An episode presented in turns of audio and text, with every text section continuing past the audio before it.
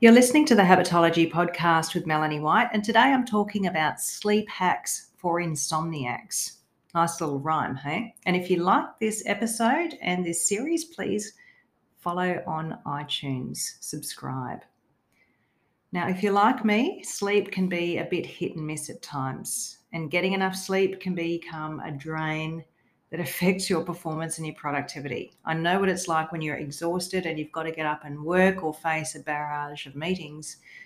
And then you're wondering, am I going to be able to sleep well tonight? Well, this is the episode for you. We're going to cover a few sleep hacks that are recommended by leading neurobiologists that can help you to improve your chance of falling asleep and staying asleep. And by the end of this episode, you'll be clear on some evening sleep hacks to help you wind down at night some ways to help you fall asleep and stay asleep, and some tips for resetting your sleep clock.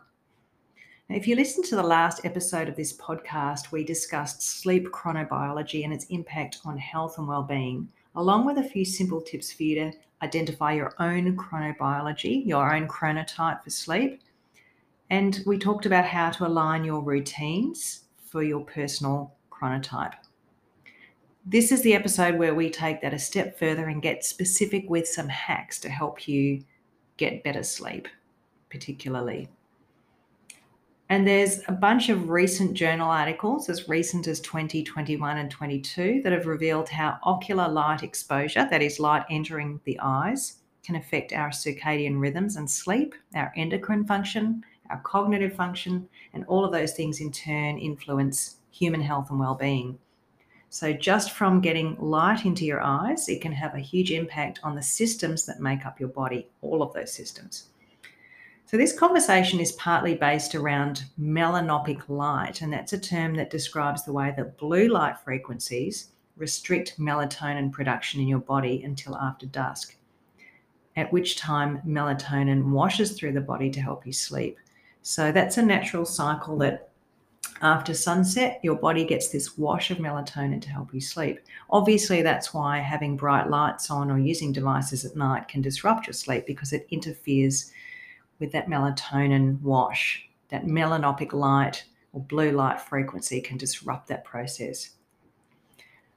The recent advances in our understanding of the relationship between light exposure and sleep has led to the development of several new standards and practices. And by understanding how different light sources and the timing of light exposure works, neurobiologists have been able to develop some recommendations for imp- improving both, both sleep quantity and sleep quality. So, based on that, I've distilled some information from some papers and also from the Andrew Huberman podcast. He has a two and a half hour episode on optimizing sleep, which is a lot of detail and really great if you want to listen to that on iTunes. But for now, let's listen to the summary of some of his work plus some information from some other sources. Let's have a look at the hacks that you can use for free to improve your sleep. Let's start with looking at evening sleep hacks to help you to wind down. And one interesting hack is the recommendation to get morning sun exposure outdoors which can mitigate any of the undesirable effects of indoor light exposure during the day, which might otherwise keep you awake at night. So, by getting that sun exposure first thing in the morning, by standing outdoors for up to an hour, it can help you later on to wind down more easily and sleep better. So, starting your day with some sun exposure is really a great start for helping you prepare for the evening. And when it gets to winding down in the afternoon, at the other end of the day, we need to start to dim the lights in our houses. And that's because recent advances in our understanding of circadian rhythms means that light manufacturers have been able to produce blue light components so that when we're using artificial lighting during the day in our homes or in our offices, it's very similar to actual daylight. And that's great for productivity during the day. That blue light, or if you're in front of a ring light, for example, can give you that bright light exposure that helps to set your circadian rhythm.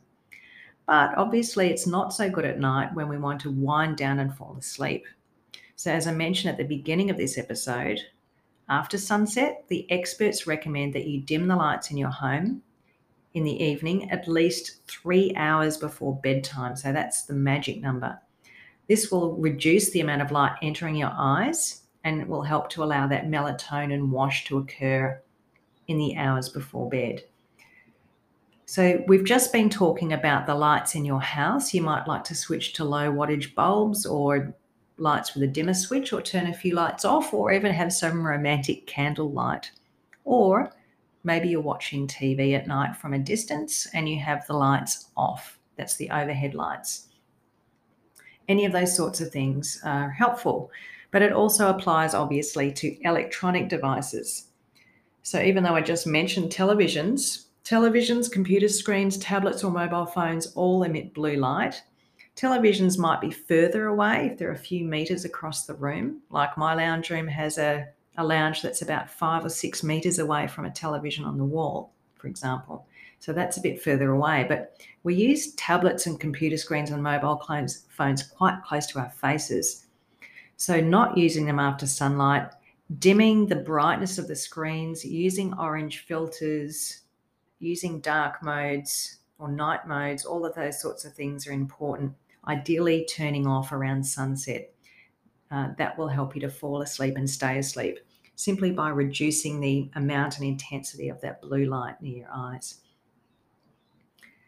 So, going back to what I said earlier, and while we're talking about sunset, an interesting study of some women showed that when you couple that daytime light exposure and the early evening light exposure, that is getting some time outside around sunset where the blue and orange hues are coming in, it can help to decrease the sleep disrupted uh, disruptive disruptive effects, sorry, of nighttime light exposure.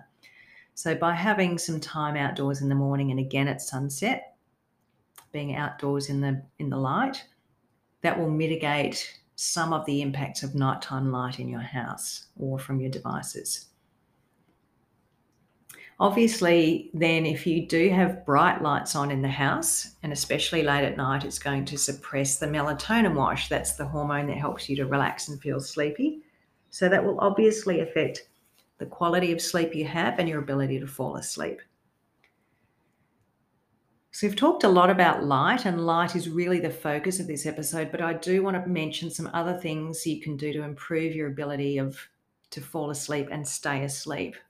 And this is from a lot of work I've done with my own clients around food and exercise, both of which can have a big impact on your ability to fall asleep.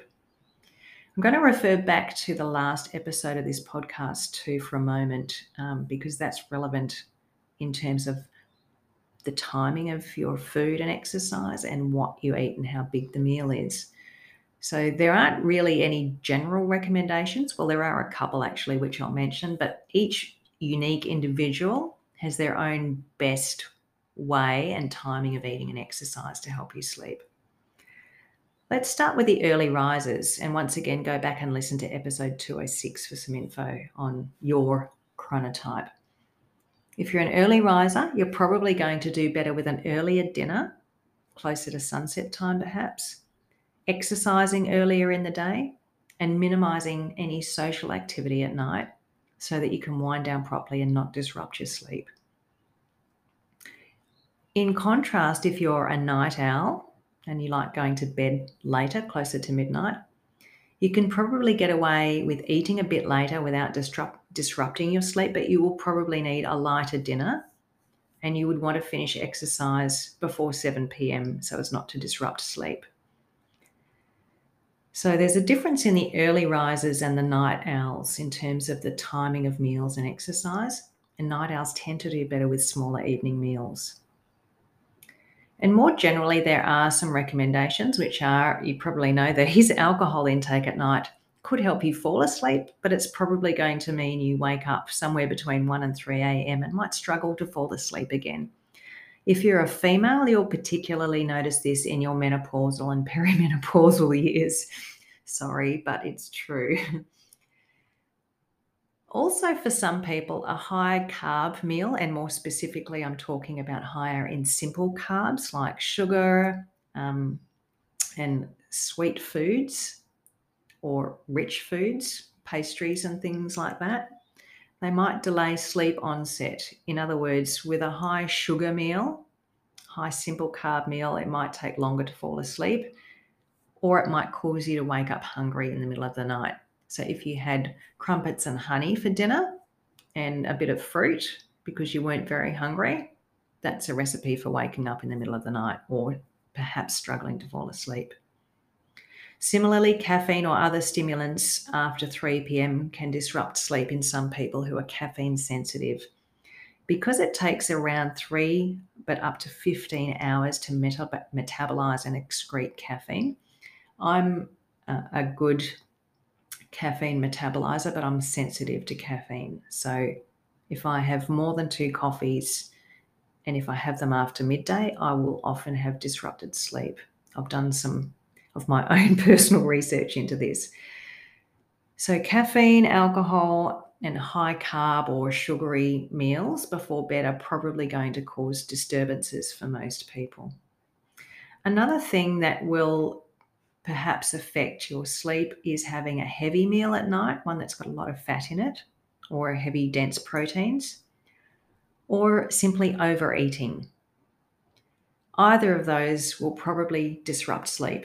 And that's because too much food or too, too heavy a meal can cause digestive issues. They can cause indigestion or heartburn or similar sorts of discomforts before bed or during sleep. And really, when you go to sleep, your body starts to slow down. Yet, if you have undigested food in your stomach, there's competition for resources in the body. And that meal is going to sit there, slowly being digested, perhaps at a cost to other bodily functions. So you might wake up the next day not feeling hungry or even feeling heavy or sluggish because you're still working through last night's meal, and that can throw your circadian rhythm out as well.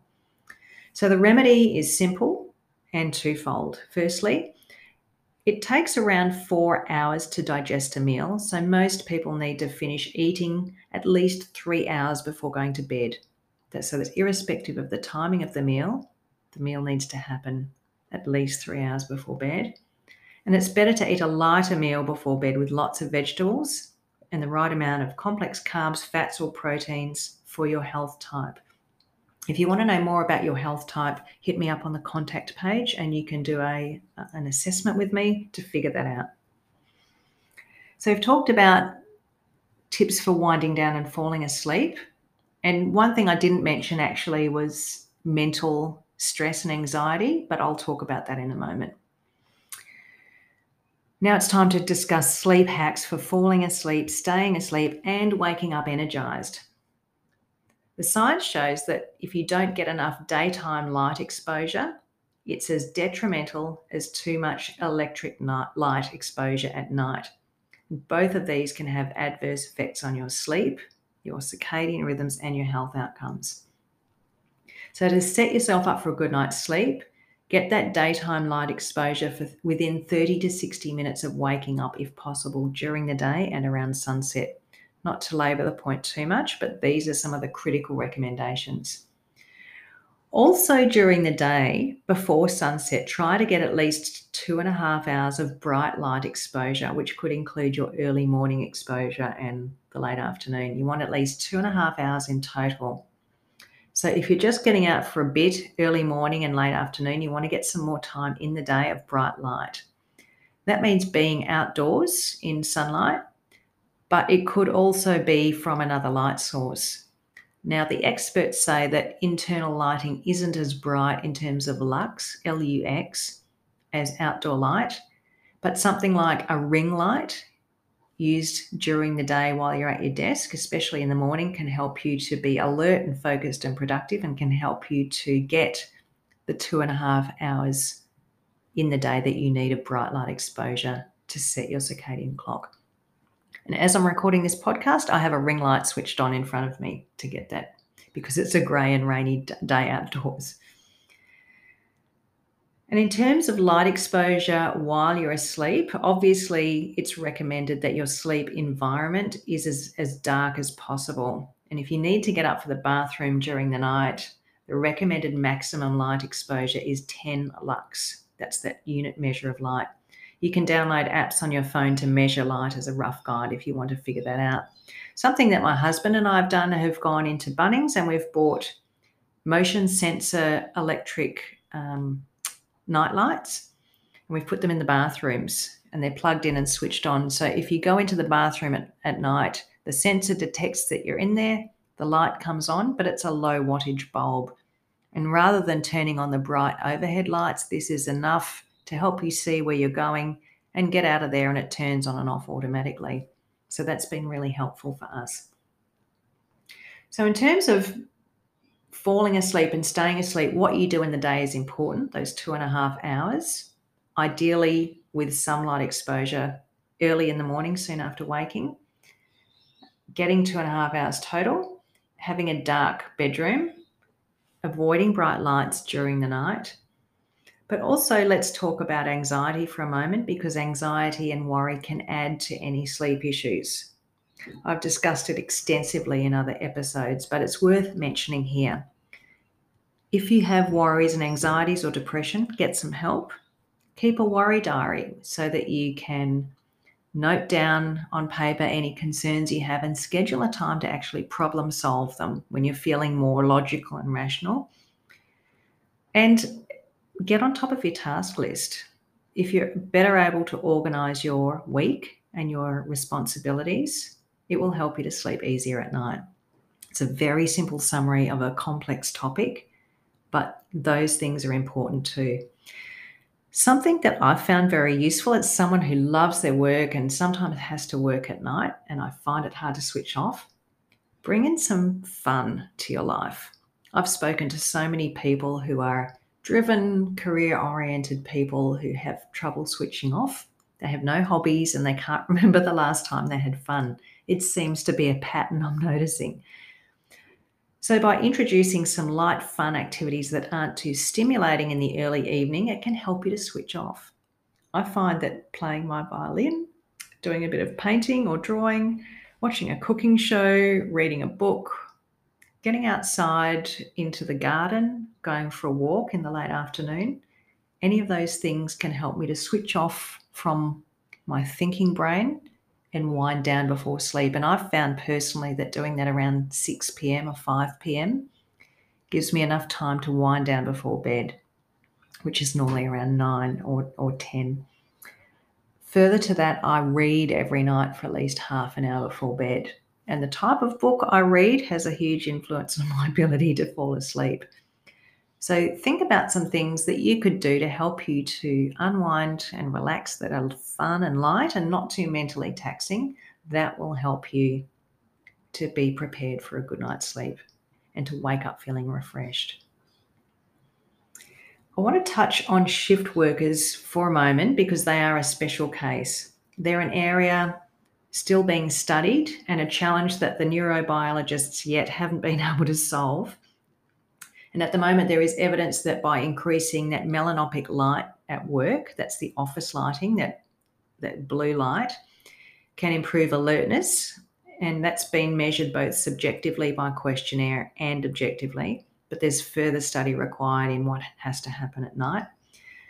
I can speculate that even shift workers could create some improvements in sleep, and we might look at that in another episode in more detail. But for now, let's assume that at least your eating and exercise can be modified to improve your chance of a good night's sleep or a good day's sleep if you're a shift worker. And further, the blockout curtains, getting the light exposure right, can help you to create a rhythm that facilitates sleep. And that's the last thing I want to talk about today setting your circadian rhythm.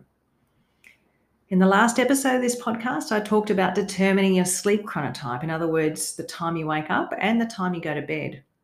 Whether you're an early riser, a night owl, or an in betweener, being consistent with your wake and sleep times can help you to set up a regular daily light and dark cycle that can further benefit your sleep, your cognitive function, and your focus, and your health.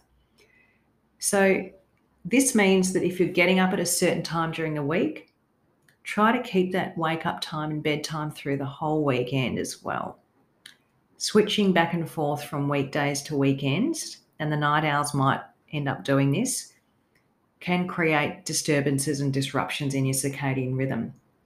By being consistent with your bedtime and wake time and getting that light door out exposure um, early in the day and late afternoon, you'll probably sleep more soundly and wake refreshed. And that will set your circadian rhythm and help you to function at your best. So, as described earlier in this episode, that light exposure at the right times can help you to sleep well and wake refreshed.